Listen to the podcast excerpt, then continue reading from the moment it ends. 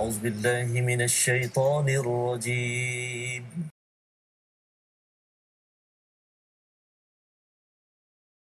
أعوذ بالله من الشيطان الرجيم. بسم الله الرحمن الرحيم. الحمد لله رب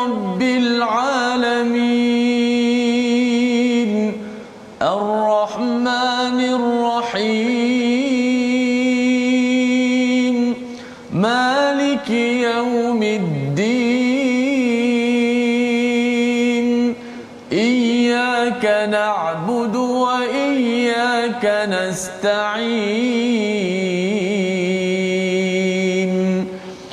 اهدنا الصراط المستقيم. صراط الذين أنعمت عليهم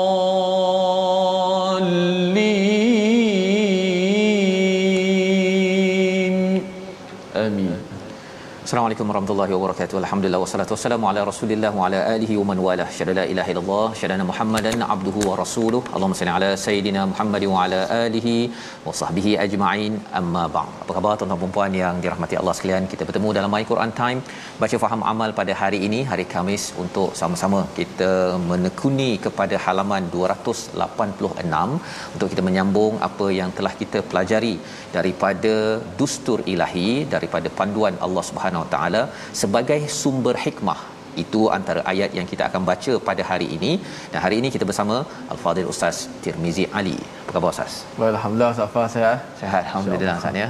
Ceria hari ini ya. Kita bersama ya dengan Al-Quran pada kita masih lagi di bulan Muharram Ustaz ya. Ya. Ya, kita doakan agar awal tahun hijrah kita ini adalah tahun bersama dengan tuan-tuan yang share di Facebook, jemput sama-sama share bersama rakan-rakan yang ada agar diri keluarga kita terus berhijrah ke arah kebaikan bersama Al-Quran. Kita mulakan majlis kita dengan doa ringkas kita subhanakala ilmalana illa ma 'allamtana innaka antal alimul hakim. Rabbi wahai Tuhan kami, wahai Tuhanku, zidni tambahkanlah untukku ilma ilmu yang bermanfaat mendekatkan diri kita kepada Allah Subhanahu Wa Taala. Kita ingin melihat kepada apakah sinopsis ringkasan halaman 286 pada hari ini. Iaitu pada ayat yang ke-39 kita akan melihat kepada kesimpulan tentang asas sistem masyarakat Islam yang Allah beritahu pada ayat 39 dan kemudian pada ayat 40 hingga 44 teguran keras terhadap penisbahan ya menyatakan Tuhan ada anak dan menyatakan ada sekutu kepada Allah Subhanahu Wa Taala. Ini yang kita akan lihat bersama dan diteruskan pada ayat 45 hingga ayat 48 pelindungan terhadap nabi daripada gangguan orang-orang musyrik musuh ketika beliau membaca al-Quran dan pada ayat 49 keingkaran orang musyrik kepada kebenaran hari akhirat topik yang cuba dinafikan oleh orang-orang musyrik dan juga ahli kitab dalam ajaran mereka. Sama-sama kita mulakan dengan bacaan ayat 39 hingga 44 di peringkat awal ini bersama Ustaz Tirmizi. Silakan Ustaz. Baik, Alhamdulillah. Terima kasih Fadil Ustaz uh, Tuan Fazrul, penonton-penonton, sahabat-sahabat Al-Quran. Uh, syukur pada pagi ini, pada hari ini, tengah hari ini. Uh, dapat sekali lagi kita bertemu untuk terus kita menghidupkan hati-hati kita, menghidupkan jiwa kita dengan Al-Quran. Uh, sebelum kita baca, marilah kita sama-sama membuka, membukakan hati kita dengan Al-Quran, mem- memenuhi perasaan ataupun hati kita perasaan hubbu ataupun cintakan kepada Al-Quran sebelum kita membuka lembaran mushaf Al-Quran uh, moga-moga dengan kita menjadikan Al-Quran sebagai kekasih kita Allah juga mencintai kita dan menjadikan kita orang-orang yang dekat dengannya insya-Allah jom ayat 39 hingga 44 surah Al-Isra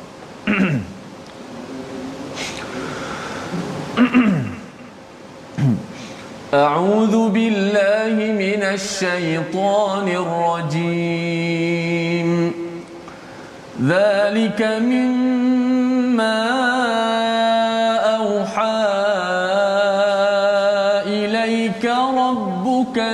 الحكمة ولا تجعل مع الله إلها آخر فتلقى في جهنم فتلقى في جهنم ملوما مدحورا. أفأصفاكم ربكم بالبنين واتخذ من الملائكة إناثا إنكم لتقولون قولا عظيما ولقد صرفنا في هذا القرآن ليذكروا وما يزيدهم إلا نفورا. قل لو كان معه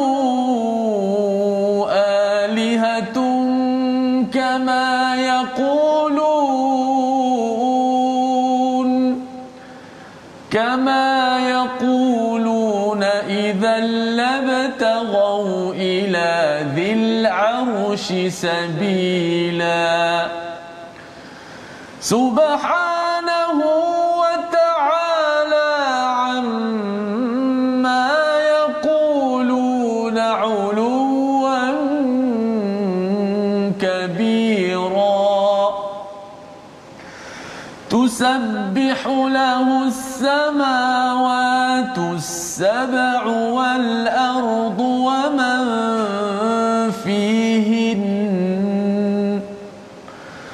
وإن من شيء إلا يسبح بحمده ولكن لا تفقهون تسبيحهم إنه كان حليما غفورا. صدق الله العظيم. Surah Al-Azim gitulah bacaan daripada ayat 39 hingga 44 terima kasih ucapkan pada Ustaz Tirmizi. Ya bacaan yang amat baik sebentar tadi mengingatkan kepada kita kepada kita tentang apa peraturan-peraturan yang Allah berikan. Sebagaimana kita belajar daripada halaman 284 285 ada pelbagai perkara kalau dalam zaman uh, ataupun Bani Israel mereka gelarkan sebagai 10 commandments 10 perintah arahan daripada Allah. Di dalam al-Quran ada perintah tersebut. Maka Allah menyatakan zalika semua itu mimma apa yang telah diwahyukan kepada kamu kepada Nabi Muhammad kepada kita umat Nabi Muhammad adalah daripada Tuhan minal hikmah sebagai satu hikmah. Ya jadi sebenarnya apa yang kita dah belajar iaitu menghormati pada ibu ayah kemudian kita tidak mensyirikkan tidak uh, me- uh, mendekati zina ataupun tidak mendekati kepada harta anak yatim semua perkara itu digelar sebagai hikmah apabila setiap individu dapat menjaga hikmah ini maka sesebuah keluarga negeri dan negara itu akan mendapat kebijaksanaan. Maka itulah tanda ke kejayaan bagi sesuatu tamadun. Wala taj'al ma'allahi ilahan akhar. Jangan jadikan bagi Allah itu seteru ataupun tandingan.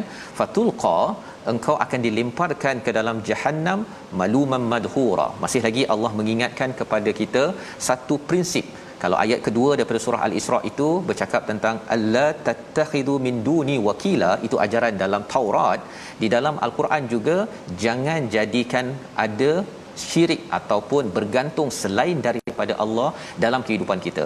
Kita ada cabaran COVID-19, kita ada cabaran ekonomi, cabaran kepimpinan, cabaran sosial, politik dan sebagainya, tapi jangan sampai kita bergantung selain daripada Allah Subhanahu Wa Taala. Jangan putus harap. Itu yang kita dah belajar ustaz ya. Hmm. jangan putus harap. Kerana apa? Kerana bila kita bergantung kepada selain daripada Allah Allah kata fatul fi jahannam maluman madhura. Ia akan menyebabkan kita tercela dan juga terusir hmm. ya istilah madhura kita telah jumpa. Kita pergi ke kedai.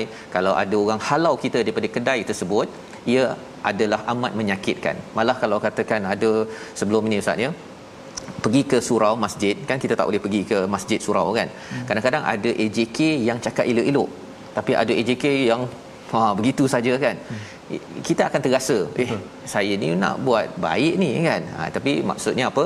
AJK walaupun kita sekarang mengikut SOP tapi kita cuba sampaikan dengan bahasa yang ter terbaik ataupun yang lebih lebih baik.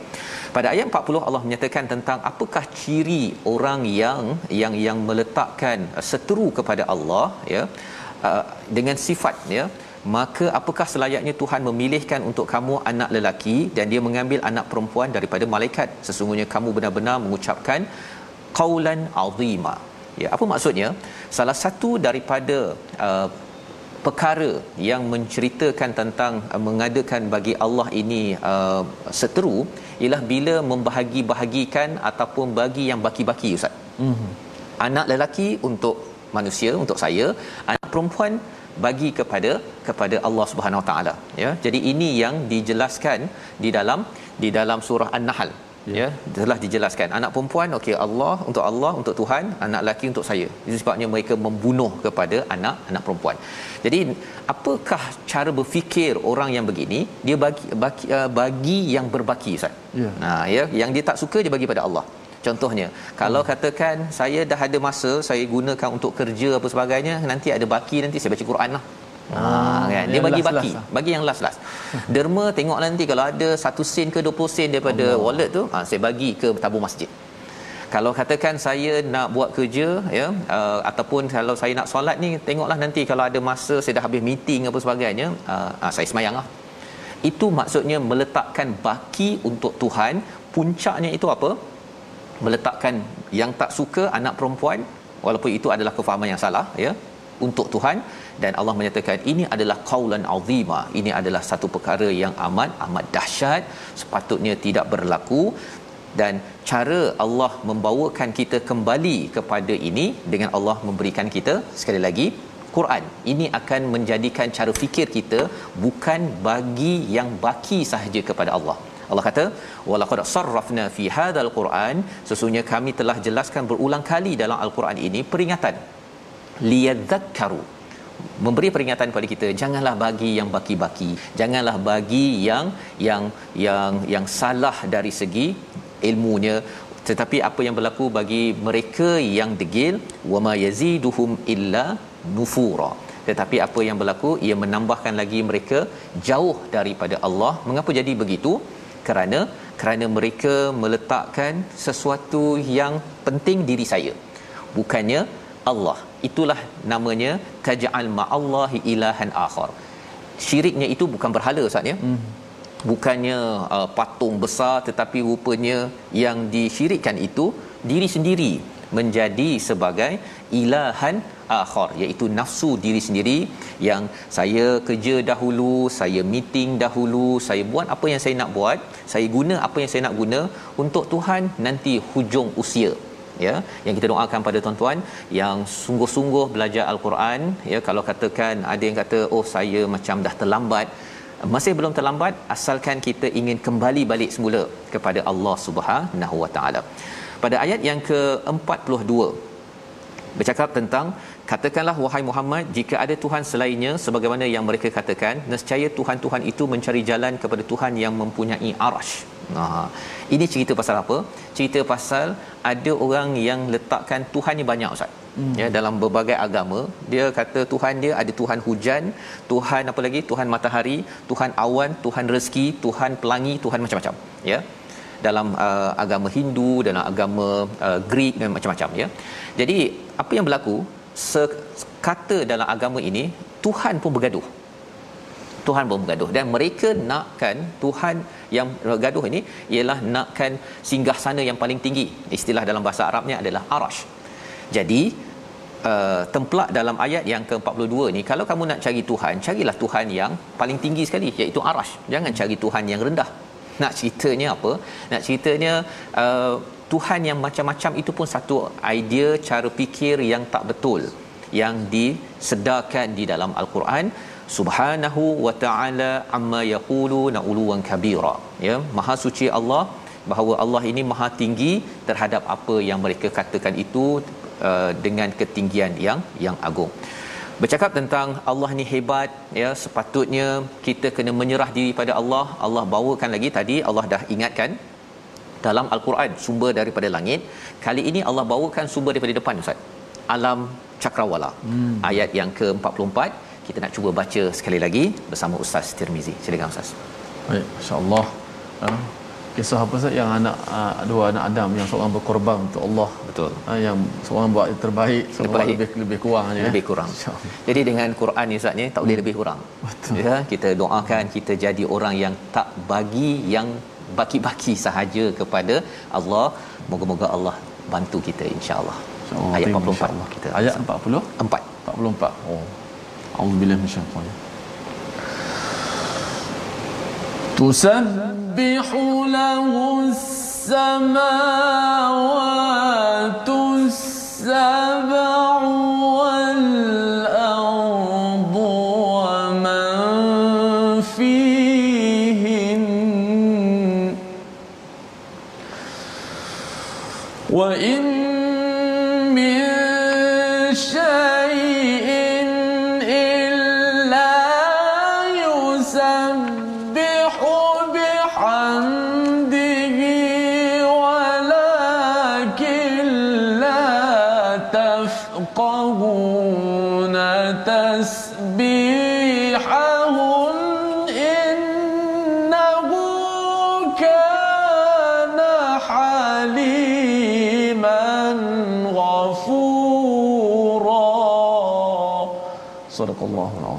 Langit yang tujuh, bumi dan semua yang ada di dalamnya bertasbih kepada Allah dan tidak ada sesuatu pun melainkan bertasbih dengan memujinya. Tetapi kamu tidak mengerti tasbih mereka. Subhanallah.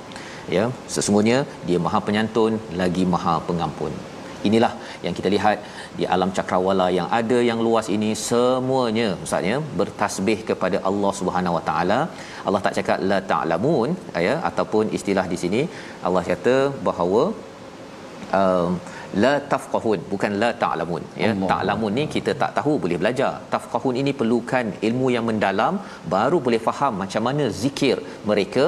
Tetapi kalau pilot ustaznya bila mereka terbang di awan mm-hmm. mereka akan nampak kecantikan bagaimana awan-awan ini mengikut peraturan ya.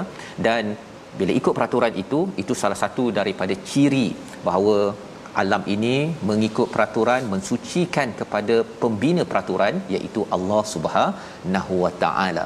Dan dalam ayat ini, dalam ayat 44 ini Allah bawakan kepada kita agar kita akan terasa sepatutnya bila semua alam ini sudah bertasbih, kita juga perlu bertasbih mensucikan Allah bukan mengotorkan ataupun bagi yang baki-baki ustaz ya. Hmm. Allah bagi kita tak baki-baki.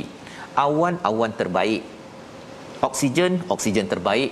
Ya tubuh badan kita tuan-tuan ya kan kalau kita banding kita punya mata dua ini dengan kamera dekat telefon ini rasanya telefon kita pakai kamera nak tengok sekarang ni ustaz ya. Mm-hmm. boleh zoom sana sini sana sini itu. Tuan-tuan boleh tengok TV ke sana sini boleh tengok sana ya. Sebenarnya kita mungkin kena bayar harga mata ini ustaz ya. Eh, kalau ada kamera guna kaedah mata ini rasanya kamera ni harganya berbilion-bilion kot Betul. ya pasal apa? Hmm. macam-macam dapat diproses dan Allah beri yang terbaik untuk kita. Allah tak bagi yang baki-baki kan? Tak bagi baki-baki. Maksudnya mata ambil lah yang kabur-kabur sikit ustaz ya? Okey. Ataupun gigi tu yang dah makan uh, apa makan keropok lekor je patah gigi kan? Allah tak bagi yang baki-baki. Malah kalau daripada kecil tu Allah bagi satu kali tu gigi susu kemudian patah kemudian dia akan tumbuh gigi yang kuat kemudian dia makin lemah lah kan tapi nak ceritanya Allah bagi kita yang yang elok-elok maka itu peranan bila kita lihat kepada alam Allah bagi yang terbaik ya Allah segannya saya ni kalau saya tak beri masa terbaik untukmu ya Allah mendalami kepada al-Quran dan kita mohon Allah ini terus bersifat halim. Nah Allah cakap di hujung itu, innahu kana haliman ghafura. Halim ni ustaz ya, dia hmm. lebih daripada sabar yeah. melangkau daripada sabar Allah. ya macam Nabi Ibrahim Halim. digelar Halim.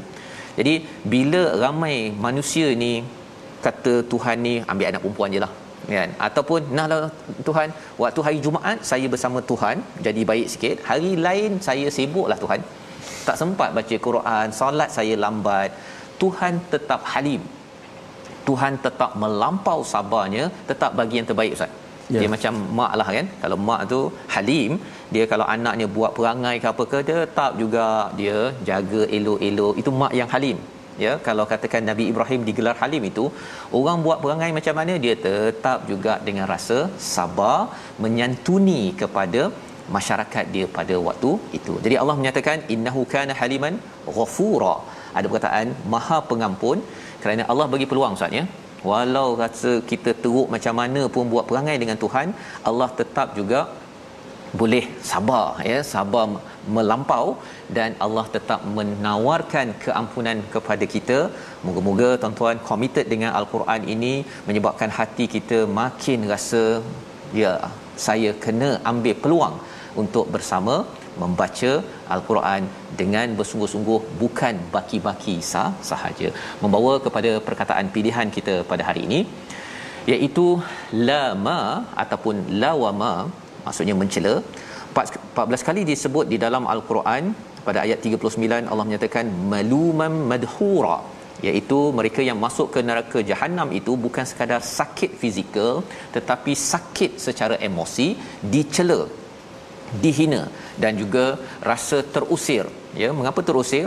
Pasal tak ada kawan ustaz. Hmm. ya berseorangan sahaja di akhirat di neraka itu kerana apa? Kerana tidak mengambil panduan daripada hikmah yang Allah berikan tidak men- mentauhidkan Allah sebenar-benarnya padahal Allah dah jaga elok-elok bagi langit bagi oksigen bagi awan bagi bumi elok-elok tapi masih lagi tidak mahu menunjukkan kesyukuran kebergantungan kepada Allah pada setiap masa. Kita doa Allah terima amal kita ini. Insya-Allah kita berehat sebentar kembali semula. My Quran Time baca faham amal insya-Allah. Subhanallah, alhamdulillah, Allahu akbar.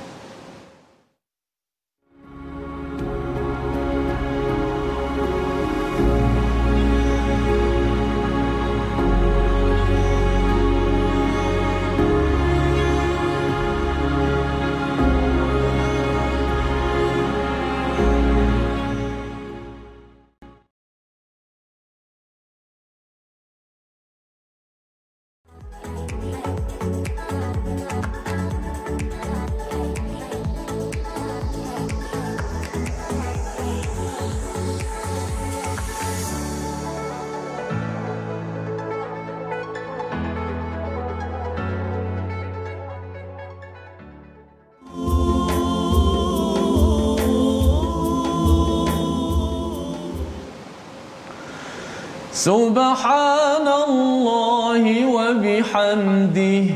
سبحان الله العظيم. سبحان الله وبحمده. عدد خلقه ورضا نفسه وزنة عرشه ومداد كلماته.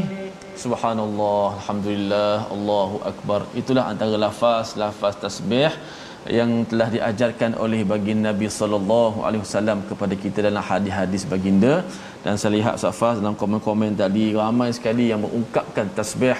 Bila dengar apa Ustaz Faz tadabbur pada ayat 44 tadi bahawa langit dan bumi seluruhnya bertasbih memuji Allah Subhanahu Wa Taala. Nenda hamidah datin Samsida helmi uh, Kak Siti Awa, Kak Syamila semuanya mengungkapkan tasbih uh, memuji Allah Subhanahu wa taala.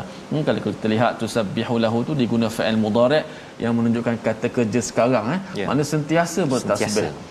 Dan uh, boleh jadi inilah makhluk mereka ini lebih mulia daripada kita sebab sentiasa tak berhenti tasbih.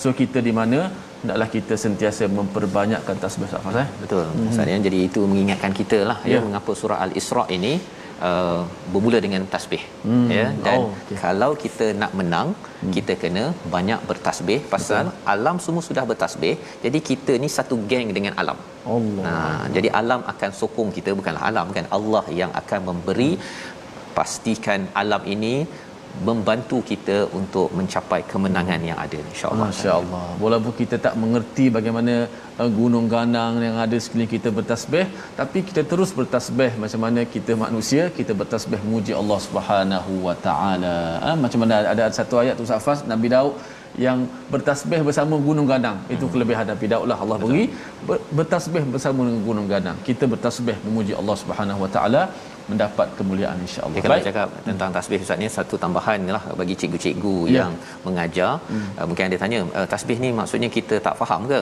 Hmm. Dia tafqahun itu maksudnya kita kena belajar ilmu mendalam sikit. Hmm. Kita akan dapatlah sikit maklumat ya. Hmm. Terutama bila cakap tasbih ini dalam surah Ali Imran cakap tentang subhanak faqina adzabannar. Ya. Itu kesan bila kita berzikir, tafakur mendalam, zikir lagi kita akan dapatlah ya bagaimana proses uh, sesuatu perkara itu berlaku sebabnya belajar uh, matematik hmm. belajar sains belajar pelbagai ilmu yang ada akhirnya kita akan cakap subhanallah Betul. kita kagum Betul. ya kita kagum itu tandanya kita sudah melihat satu peraturan yang diikuti oleh uh, makhluk yang kita sedang kaji jadi ahli akademik cikgu-cikgu yang sedang mengajar pelbagai subjek yang ada ini peluang untuk membina subhanallah effect. Ha ustaz ya?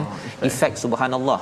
Dalam uh, pendidikan biasa orang cakap mesti kita kalau mengajar tu sampai tahap aha moment ataupun wow tetapi dalam al-Quran momen itu saat yang kita harapkan ketika mengajar itu membawa pada orang cakap subhanallah melihat kepada peraturan ilmu-ilmu yang yang ada. Jadi itu singkat Ustaz ya. Kita nak menyambung tajwid kita. Itu kehebatan tasbih ah Betul. ah, yang berjaya mengeluarkan Nabi Allah Yunus daripada perut ikan dengan hebatnya tasbih memuji Allah sebab tasbih itu kita uh, mensucikan Allah Allah Taala Maha sempurna. Baik, tajwid sikit hari ini. Hari ini uh, perbahasan terakhir hukum mat lazim. Kita buat uh, Oh, apa carta. nama ni? Carta sikit Ustaz Fas. Dah. Okey, mak lazim, mak lazim tu induk dia lah. Mak lazim bila sebut kita ingat sesuatu. Mak lazim bila sebut mak je alif waw ya lah, tak ada benda lain lah. Ha, bila sebut tentang lazim pula, lazim ni mesti baca dengan enam harakat. Ha, tidak ada yang kita baca dua, empat, enam. Bukan masuk lazim ni mesti melazimi enam harakat. Ha, macam tak lazim je. Maksud je mesti wajib enam harakat. Ke- Kemudian pecah pada dua, kalimi ataupun harfi. Kalau kalimi adalah kalimi ingat, kalimi tu kalimah-kalimah dalam Quran. Ia kalimah. Okey, iaitu selain daripada huruf pembukaan surah. Okey, yang kedua harfi. Harfi merujuk kepada harfi huruf-huruf. Huruf apa? Huruf-huruf muqatta'ah tu. Huruf-huruf pembukaan surah yang kita sebut nun, alif lam mim, ha, tu huruf-huruf. Okey. So kita faham mak lazim pecah kepada dua kalimi dan harfi. Kemudian yang kalimi pula ada juga muthaqqal dan mukhaffaf. Yang mana kalau mak lazim uh, kalimi muthaqqal sedang ceritanya dia ada sabdu. Uh, al haqqah. Ha, tekan sikit uh, suara kita intonasi di di sabdu itu. Macam kita baca waladdallin.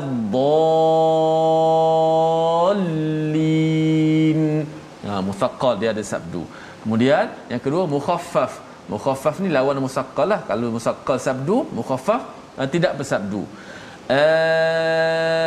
Al-ana al-ana ah selesai kalimi uh, mukhaf musaqqal dan mukhaffaf. Kemudian mad lazim harfi pula.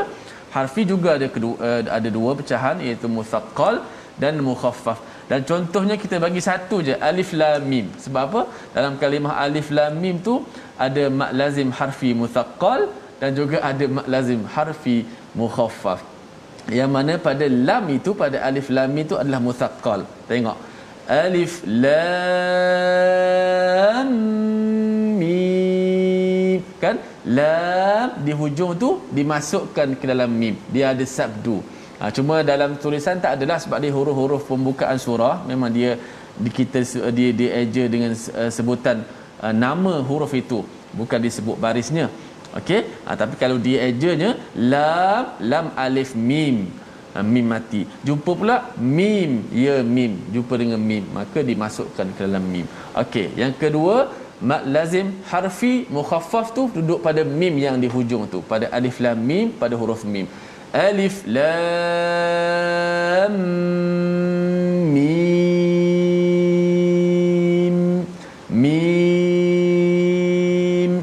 mim di hujung tu mad lazim harfi mukhaffaf. Sebab dia tak ada sabdu di hujung. Dia mati dengan mim saja. Dia tidak dimasukkan dalam huruf selepas itu. Ah okey? Ini carta umumlah. Ha, kita dah belajar satu-satu uh, ke ni pada hari terakhir mak lazim ini. Kita buat carta supaya kita nampaklah uh, secara gambaran umumnya bagaimana mak lazim dan pecahan-pecahannya. Selamat beramal. Wallahu a'lam Alhamdulillah. Terima kasih ucapkan pada Ustaz Tirmizi berkongsi mat lazim Ustaz ya. Siap ada carta tu mudah kita ha. nak faham dia punya perbezaannya kalimi, harfi, ada muhaffaf dan juga ya. Uh, mufaqal Ustaz ya. hmm. ya yang berat dan juga yang yang ringan. Alhamdulillah kita ingin meneruskan bacaan Quran kita dengan komentar panduan daripada Allah bagaimana kita nak mengoptimumkan kesan al-Quran kepada diri kita ayat apa kalau kita lihat ayat Allah ini di alam maya pada pada ayat 44 kita tengok langit tadi ustaz ya hmm. kita tengok kepada bintang kepada tubuh badan kita itu ayatillah fil kaun pada ciptaan tetapi ada satu lagi ayatillah fil qaul perkataan Allah ayat-ayat kebesaran Allah pada perkataan panduannya ayat 45 kita baca bersama Ustaz Tirmizi. Baik, jom terus kita membaca ayat 45 hingga 49. Bayati insya-Allah. أعوذ بالله من الشيطان الرجيم وإذا قرأت القرآن جعلنا بينك وبين الذين لا يؤمنون بالآخرة حجابا مستورا. وجعلنا على قلوبهم أكنة أن يفقهوه وفي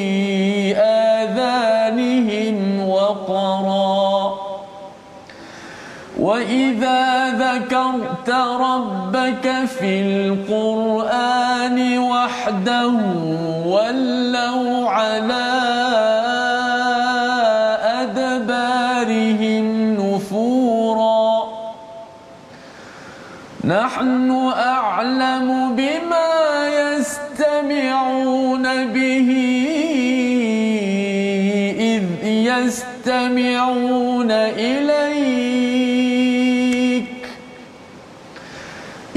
يستمعون إليك وإذ هم نجوى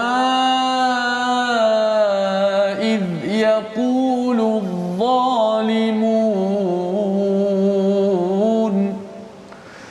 إذ يقول الظالمون إن تتبعون إلا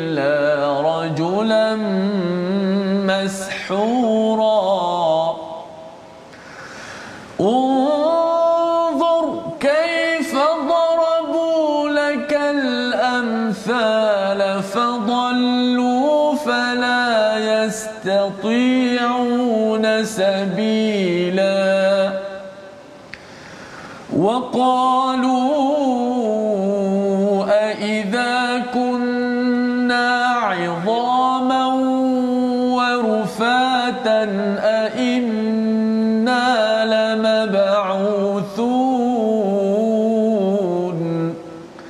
أإنا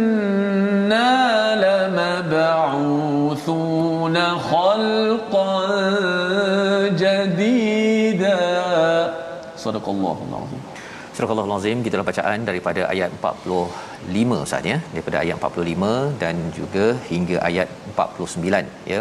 Ayat 45 dan apabila engkau Nabi Muhammad dan juga umat Nabi Muhammad membaca al-Quran kami adakan suatu dinding yang tidak terlihat di antara kamu dan orang-orang yang tidak beriman kepada kehidupan akhirat.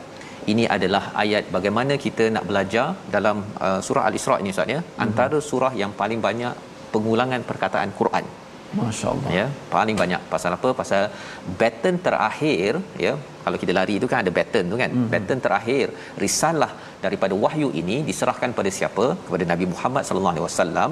Namanya adalah al-Quran. Maka apabila kita ada baton ini apakah yang kita uh, nak uh, ambil kita kena teruskan perjuangan sampai ke akhir zaman membawa risalah ini dan Allah berikan panduan itu dalam dalam surah ini ya Allah beritahu sebelum ini dalam ayat yang kita dah lihat pada ayat 9 bahawa Quran ini aqwam sifatnya dia akan meneguhkan lebih teguh daripada Taurat ya Taurat dah ada okey tetapi bila datang Quran kena beriman dengan al-Quran mesej kepada Bani Israel ataupun Yahudi. Hmm. Jadi dalam ayat ini ayat yang ke-45 salah satu cabaran Quran ini tidak memberi kesan apabila seseorang itu la yu'minu nabil akhirati hijaban mastura iaitu apabila seseorang itu tidak beriman pada hari akhirat. Sebagaimana yang kita bincang tadi bahawa dalam uh, orang musyrik dan juga ahli kitab mereka cuba memadamkan bab akhirat.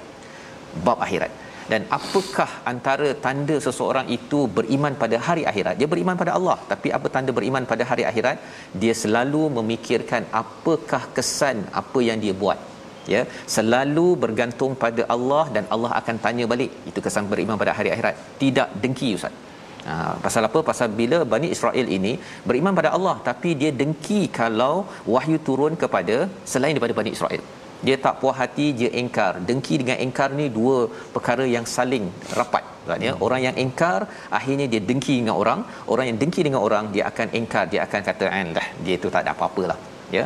Jadi itu perkara yang menyebabkan uh, al-Quran itu ada di, di antara uh, Quran dan orang itu hijaban mastura menarik perkataan hijaban mastura hijab ini ustaz ya maksudnya satu dinding ataupun satu tabir oh. dalam masa yang sama mastura itu terselindung nah terselindung Lindung. dia dah ada hijab tapi hijab itu terselindung menyebabkan kita tak nampak hijab ini. Oh. Nah, kalau ada dinding, katakan ni saya letak dinding lah maksudnya, diletakkan cover atasnya itu, jadi kita tak nampak dinding ini. Dinding itulah yang dimaksudkan dengan apa? Dengki, engkar dan kita tak nampak bila kita jumpa orang uh, yang kita ajak baca Quran Ustaz kan kita tak nampak dalam dirinya ada dengki. Kita tak nampak. Kalau Allah nampak kan ya kalau Allah nampak kan kita tahu dah orang ni dengki orang ni engkar orang ni benci Nabi Muhammad. Ada orang tak suka kalau cakap jom kita berselawat. Kata selawat? Apa selawat-selawat ni? Kan? Nabi Muhammad apa Nabi Muhammad? Saya punya idola saya adalah nama-nama manusia lain kan? Yang itu adalah satu penyakit ya. Jadi bila Allah cakap di sini orang yang begini dia dengan Quran dia tak berapa ngam sangat. Dia terasa macam saya tak nak. Ha kan? Saya tak nak dengar program-program Quran ni. Saya tak nak. Saya tak nak ambil manfaat. Itu sebabnya cinta kepada Nabi Muhammad cinta pada Nabi Muhammad uh, sayang kepada Nabi tidak dengki sesama manusia ya tidak ada jiwa menafikan kebenaran itu antara syarat bagaimana Quran itu menjadi sebagai satu satu rahmat kepada kepada kita. Ayat 46 waja'alna ala qulubihim dan kami jadikan pada hati mereka akinnah. Ha satu lagi ya. Ini basically ustaz ya nak menceritakan macam mana nak optimumkan kesan Quran dalam dalam diri kita. Allah. Ya, kita dah baca, kita dah baca tapi Allah beritahu lagi. Ini macam mana kalau kita ada telefon ustaz ya, hmm. ada panduan macam mana nak guna telefon ini dengan cara yang terbaik.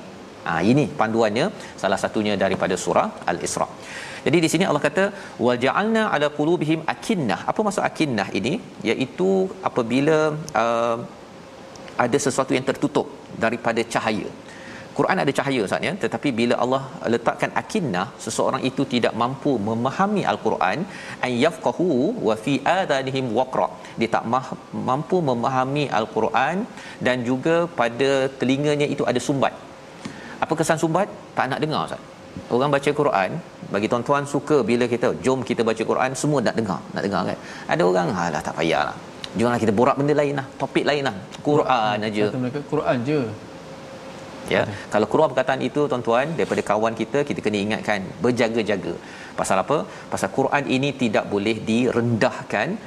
Jika dia direndahkan maka apakah yang berlaku wa idza zakarta rabbaka fil quran bila diingatkan pada quran wahdahu wallau ala adbihim nufura. Mereka bertambah jauh lagi daripada Allah Subhanahu wa taala. Ini kesan ya. Quran yang sama tetapi kesan yang berbeza bergantung apakah syarat-syaratnya. Ya jadi bagi tuan-tuan yang suka bila ada Qurannya kita beri perhatian kita dengar itu penting dan kita tegur kepada kawan-kawan kalau ada yang dia buat bising ke apa sebagainya bukan apa pasal kita tidak mahu kawan kita itu nufura makin jauh lagi daripada Quran tapi Quran ada ya kita dah tengok sejarah kita kejatuhan daripada 1924 sampai sekarang ustaz ya Quran kita ada tapi umat Islam masih jatuh jatuh jatuh pasal Quran itu dia seperti tidak berfungsi Allah. kepada individu Allah. kerana dia ada disiplinnya yang tersendiri. Kita melihat bagaimana mereka me- me- mengiktiraf Quran ni mantap tapi mereka tetap menafikan ayat yang ke-47? Kita baca sekali lagi. Silakan ustaz. Baik, kita pasakkan lagi, kuatkan lagi uh, diri kita dengan ayat 47 insya-Allah. A'udzubillahi minasyaitonirrajim.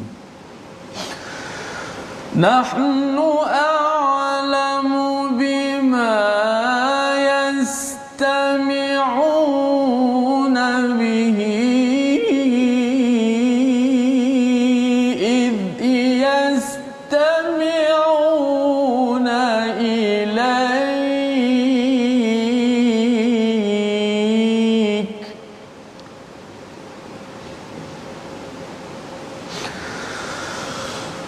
إذ يستمعون